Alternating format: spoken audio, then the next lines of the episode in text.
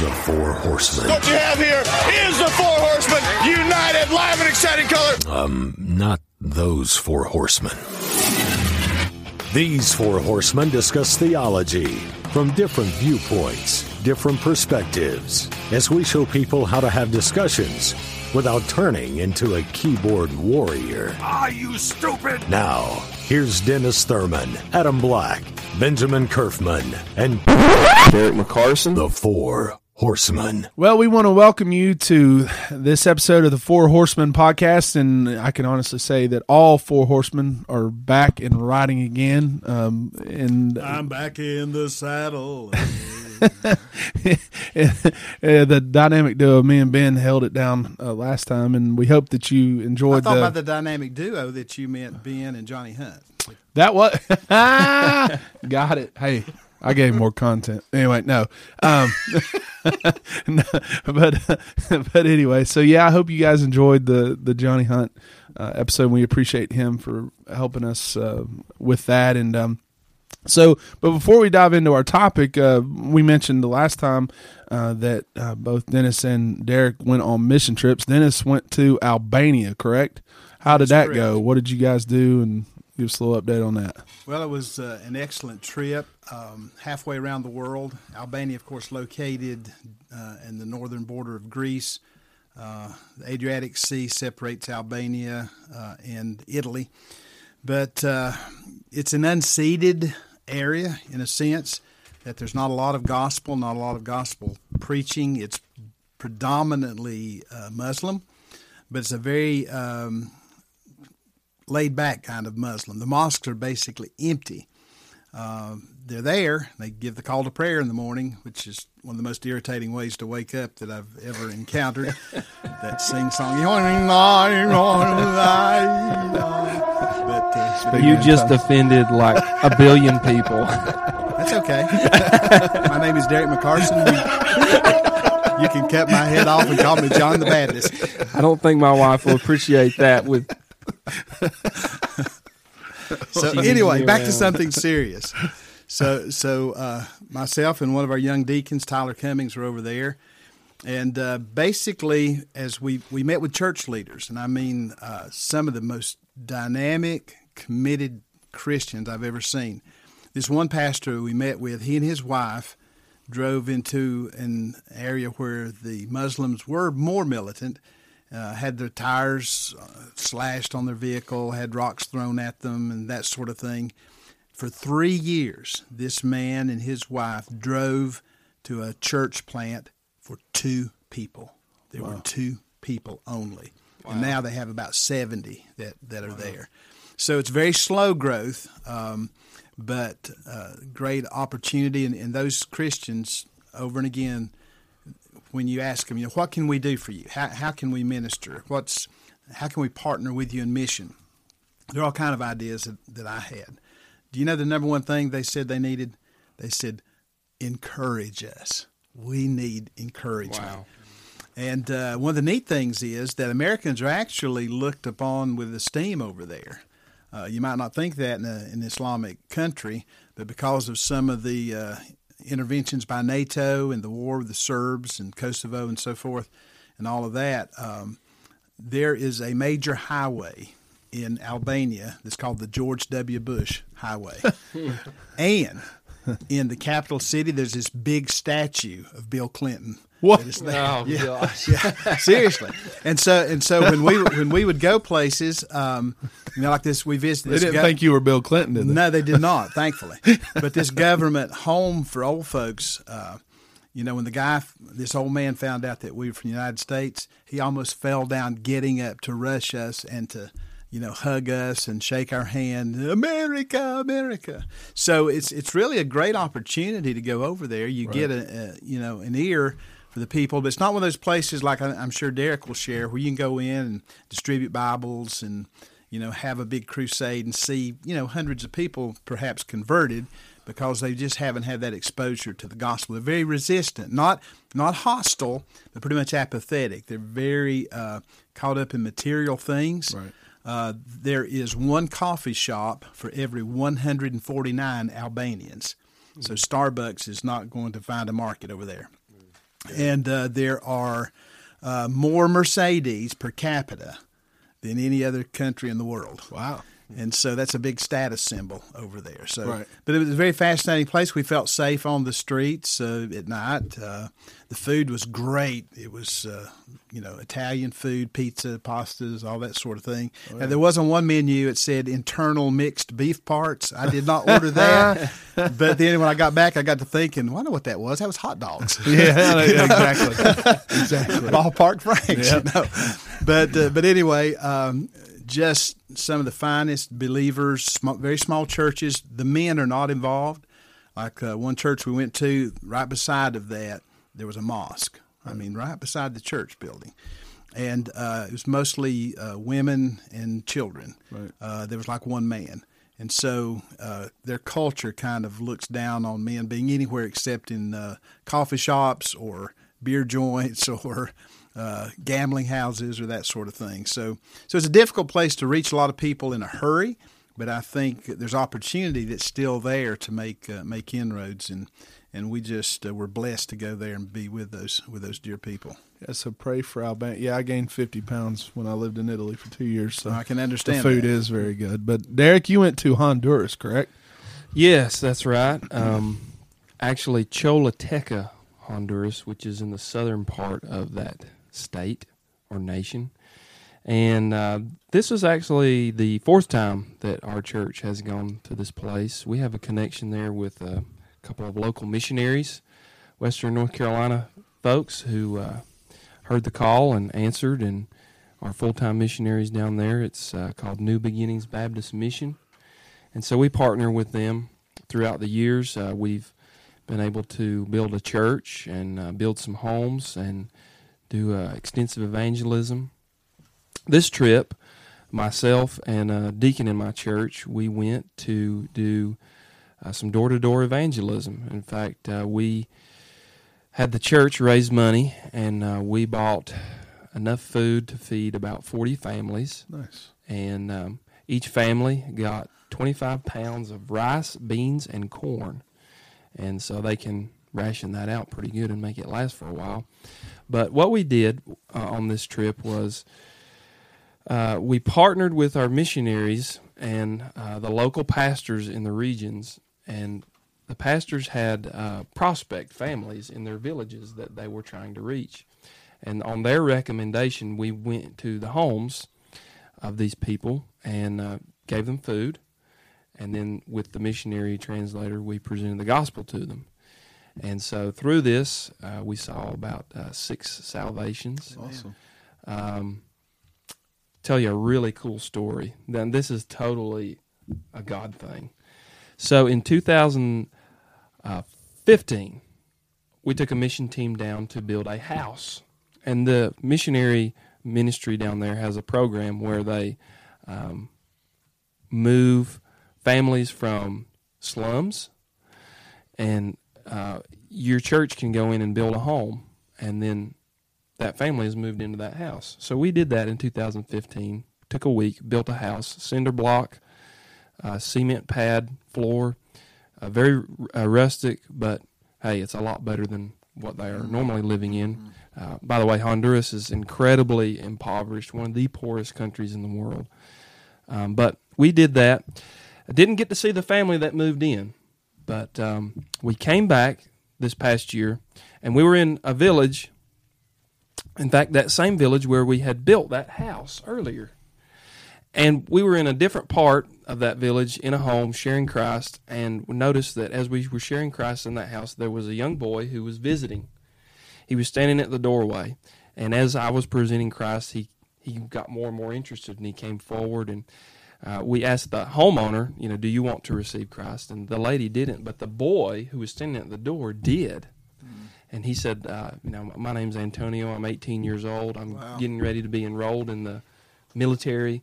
Uh, I'm interested. I, I need to be saved. Praise Led him to the Lord. Amen. And so then got to talking to him and was like, well, that's great, Antonio, your decision for Christ. Look, we've got some food in our truck. We want to bless your family now.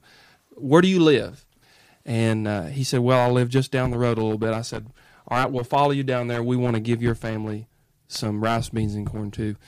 Lo and behold, we make our way down the road and find out that this boy is living in the house that our church built Wow. in 2015. So not only did we get to build the house, but then we got to lead him to the Lord awesome. years later.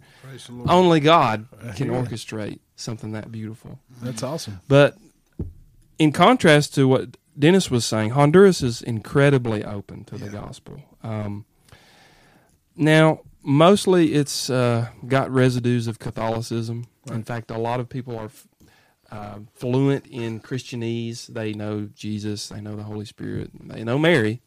So you have to kind of help them understand the difference between Catholicism and the, the gospel that you're trying to present. But um, incredibly open. You can go into schools and hand out Bibles and preach to the kids. We raised a bunch of money to buy Bibles for the government Yeah. to distribute. and we did that one day. We took a trip uh, into one of the what would be a middle school, and we preached to the kids and shared Christ. And a lot of the kids made decisions. Of course, uh, we hope those were genuine. But uh, great trip.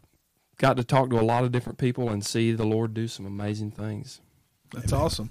And that's a perfect segue because Pole Creek helped send you to Albania. and Yes, you said that Liberty was kind of helped you guys go Yep. to your trip. So that's kind of tonight's topic is is having a uh, kingdom mindset within your churches, what that looks like, and um, obviously uh, the scripture is Matthew six thirty three. It says, "But seek first the kingdom of God and His righteousness, in all these things shall be added unto you." So the whole topic tonight is is again a kingdom mindset within churches, uh, kind of what they've both been talking about their churches demonstrating. But I want to kind of start out on the the negative side, and in the sense of why don't you believe that churches aren't more kingdom minded, uh, if you will, of going in missions and, and partnering with other churches and, and things of that nature? What is some of the reasons why maybe people don't and churches don't participate with one another in a kingdom mindset?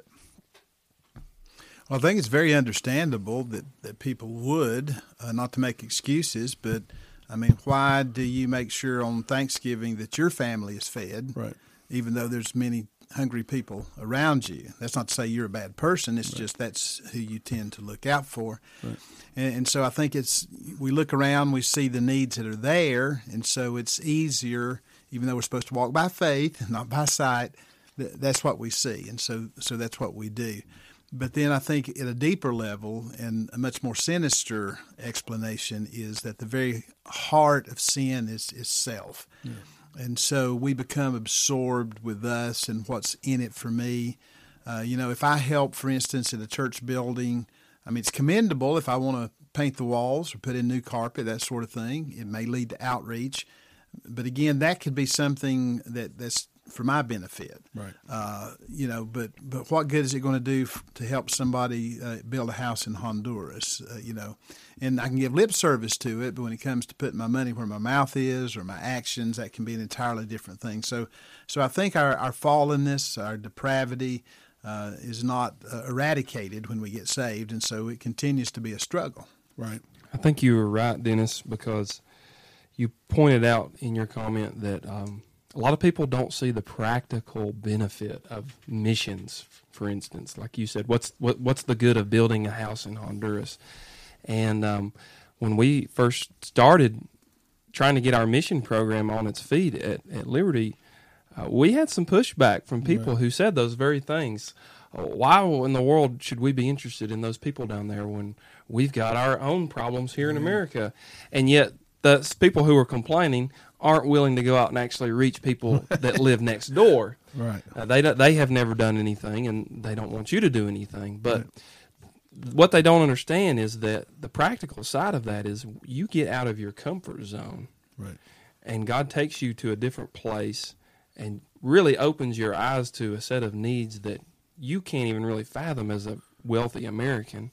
And it helps you to see uh, how other Christians live, helps you to see how the church operates around the world and and uh, how they have so much less than we do and they uh, seemingly can accomplish so much more. Right. And it really charges up your faith Right.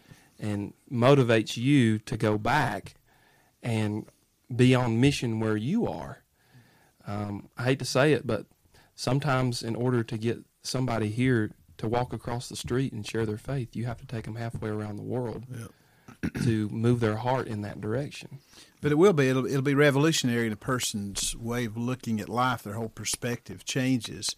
And far from it actually holding back the local church, when you develop that kingdom mindset and you get out there into the world and see the needs and you're involved with them, uh, it really enhances your local ministry. It gives you uh, an awareness of people's lostness. It gives you a gratitude for what blessings that we do have, a willingness to share. When we, like I to- told you about those believers in Albania, uh, you know, they didn't have all the resources we have. They didn't have the education, the money, all that kind of thing. They had a love for Jesus right. mm-hmm. that, that I needed. And so, really, I don't know how much of a blessing I was to them, but they were a great blessing to me. Amen. Right. Well, I think a lot of it too is, you know, we we we're trying to make um, worldly investments you know, and our we, we're trying to better ourselves. We're trying to, and so to have an eternal investment like that is is kind of foreign to us because, mm-hmm. again, what's the payoff for me? What do I get out of this? You know, what what is it that you know? And I, I've I know as a youth pastor when I was a youth pastor, trying to work with uh, other churches and things of that nature become very difficult because it, there seemed to be that mindset. I hate to say that, but it was like, well, you know, we'll do it. You know, we'll if as long as it made them look good, that's all that mattered. And and I, but I think a lot of churches kind of do the same thing, and um, you know, trying to partner with churches and things of that nature can become difficult because it becomes territorial. You know, and it becomes this is mine. You know, I'm trying to build mm-hmm. my kingdom, mm-hmm. um, and not the Lord's kingdom. And you know, I don't want you coming into my kingdom and um, infiltrating that and, and impacting what I'm doing and, and you know that I think there's a lot of that mentality in that as well. Ben, you got anything on that? I think you have uh, churches uh, fighting for a limited pool of members. Right. Um, so, for instance, if churches aren't uh, are being territorial or are, aren't going into certain neighborhoods because another church has a presence there or whatever, um, the assumption is that there's a limited uh, number of potential members, givers, volunteers, etc. And so when you view it organizationally, it's like, okay, I need skilled people, uh, people who are committed to giving, people who are committed to uh, volunteering in this organization.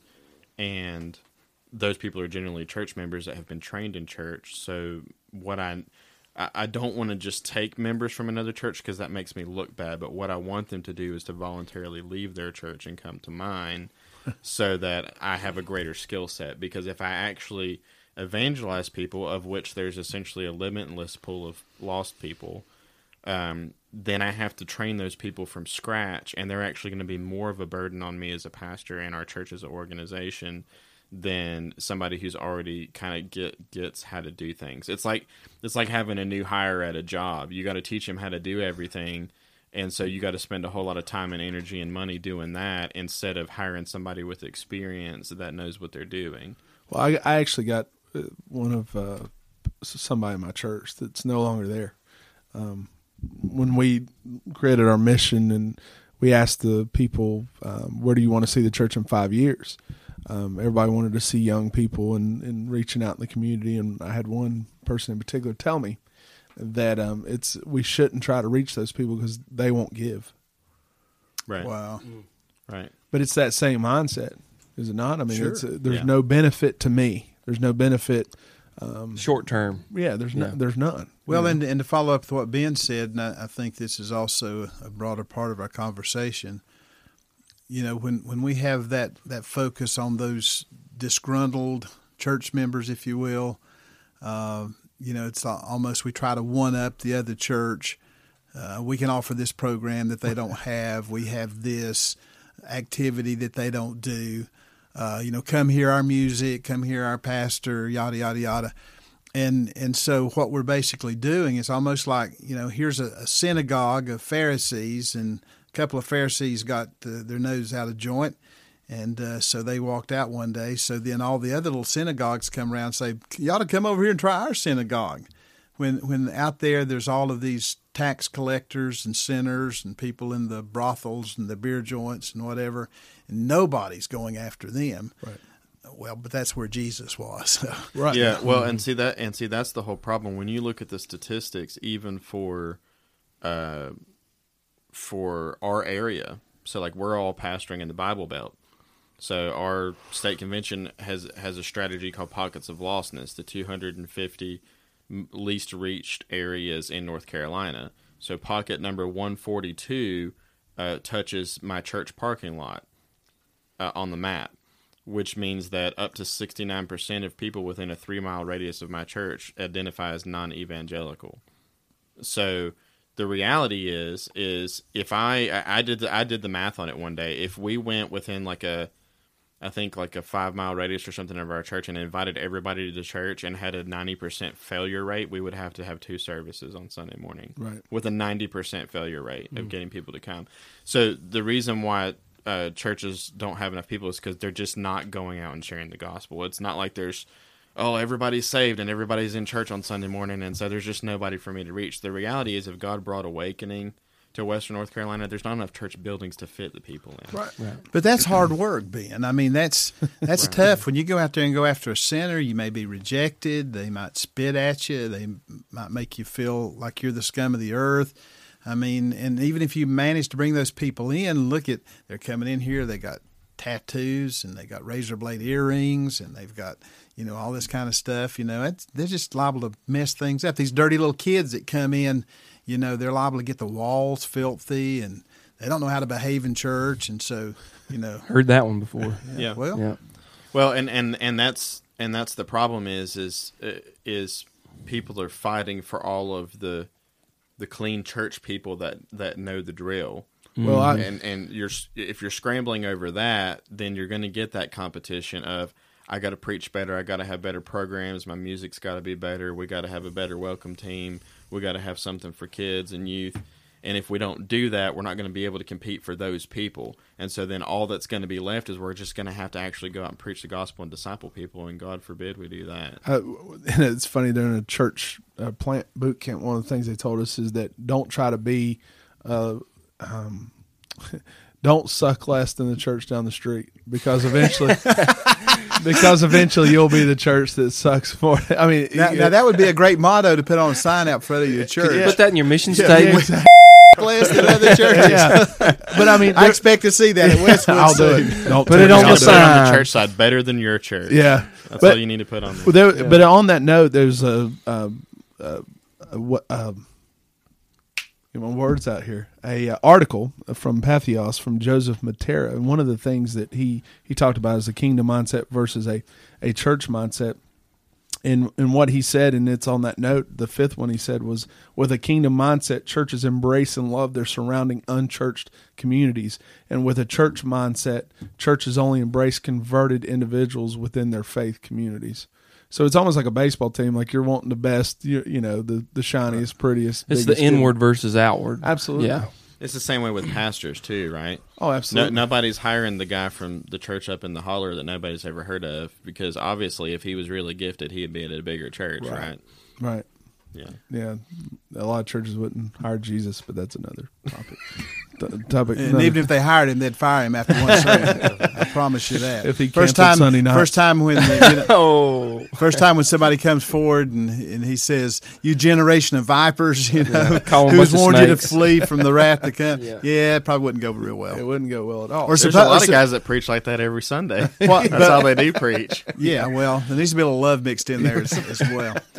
But uh, could you imagine if a very wealthy man in your community came forward during an invitation time and he said, "I want to join the church," or you say, "Oh, I, listen, I, I I believe this man is extremely religious," and then you as a pastor look at him and say, "Well, there's just one thing you need to do: sell everything you have and give it to the poor, and then we'll let you join."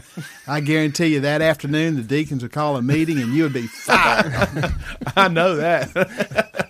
not anymore. Well, maybe not anymore, but yeah, that was the case. that, but but let's flip the script a little bit. So we talked about why churches aren't uh, kingdom minded. Um, let's talk about ways churches can be kingdom minded. Um, you know, one of the things that you know, we're all, I believe, involved in is is with the Southern Baptists and the Buncombe Baptist Association, Associational. Well, Haywood, I guess you're still out there, and that is one uh, way of being kingdom minded is being a part of a greater uh, group of churches. Uh, how many churches are in? We should have got Perry on this, but how many churches are in the Buncombe Baptist? Over 120. There's well over a hundred. Yes. Yeah, now how active some are or aren't is a different ball game, but the, there's there's an establishment of that. So So what like are your some- church membership roll? I mean, Yeah, yeah, ours is getting ready to change. But anyway, um, Amen. yeah. Um, so what are some of the what's some of the good things about being in a, an association like that that that you guys have uh, realized? Well, for instance, when we went to Albania, we were able to partner with Southern Baptist missionaries, Jonathan and Whitney Wagner, that were over there. And so we had people that were learning the language, knew the culture. We were able to connect with them. Uh, we have a degree of confidence before we ever talk to these people when we're just sending our money or, you know, it's right now near Christmas, so the Lottie Moon Christmas offering's a big deal. But but we know these people are educated, they're trained, they're prepared, they're called, they're you know they put them through the wringer before they actually place them out there on the field. Um, you know we have a confidence in in what Jonathan Whitney could do while we were there. They could concentrate on going to their classes uh, to learn how to speak Albanian. They could concentrate on taking us out to meet with church leaders. They don't- they don't have to come in you know, and spend six months out of the year trying to raise money. Right. Because your church, all of our churches, we pool our resources. Some give more, some less, but all together, we can keep those people out there doing what they're supposed to do. Now, we also in our church support some independent mission works, like uh, Derek was mentioning the work in Honduras. That's not a Southern Baptist work, and uh, and we also help support that but again, it's not to knock those folks, but to say that there is that is a methodology that does require uh, more uh, effort to, to help keep the, the dollars flowing. In which our missionary force, we have thousands out there, that uh, that that doesn't take that because because we pray for them, we support them, uh, we give to them financially, and and God uses that in a powerful way. There's a freedom that comes in that. Oh, absolutely. Well, I know just in the church plant world, you know, when I was going down that that road, the SBC is head and shoulders above everybody when it comes to the support that you receive. You know, you got to raise support and that, which isn't necessarily a, a bad thing through other uh, different groups, and we'll talk about church planting in just a minute. But what are some other ways that churches can be uh, well the association i know i know one thing for me personally is the relationships with other pastors you know um, they have the bivocational um, pastors luncheon every now and then uh, i think every other month and uh, that's been a real blessing to myself um, to just get with some of these other guys and, and you build that camaraderie and um, to see some of the, the for example the uh, fair ministry uh, the state or the Mountain State Fair that goes on at the Ag Center here in Asheville. Um, you know, the association, the churches pile in there and have a closed closet and medical and dental, and and so you're really seeing a kingdom impact uh, with people who can really make.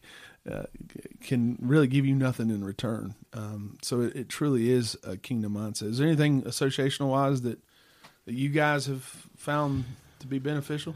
Well, I can tell you about something that uh, our church does that isn't necessarily connected to the Buncombe Baptist Association or the Southern Baptist Convention, but it's beneficial nonetheless to the backyard of Asheville that we're trying to reach. Uh, once a month, our church partners with a ministry called Least of These, Lot Ministry, and um, what this is is every Saturday, it's a group of believers from different churches in the area who get together and fix breakfast for the homeless. And they just fix breakfast in the parking lot of a church. Uh, and there's also uh, clothing there. There's also uh, Bibles people give out. Um, I usually go and take my hair cutting equipment and I give haircuts to the homeless guys.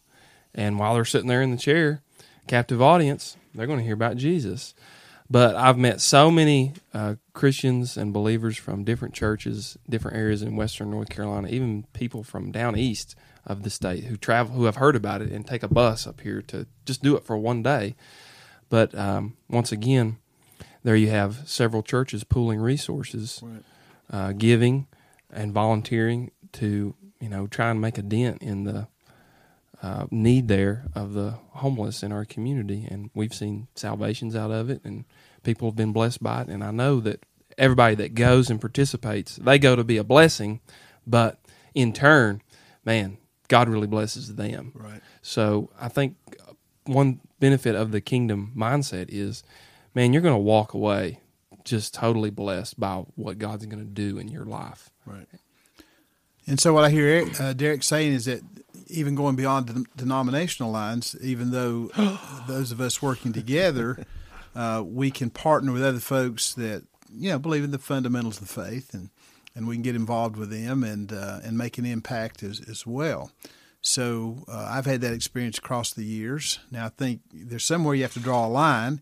If it's if it's just to me a uh, you know feeding the the hungry and, and clothing the naked and you know building a house. Uh, I mean that's all well and good, but anybody can do that. Uh, you know, you an atheist could do that if they wanted to.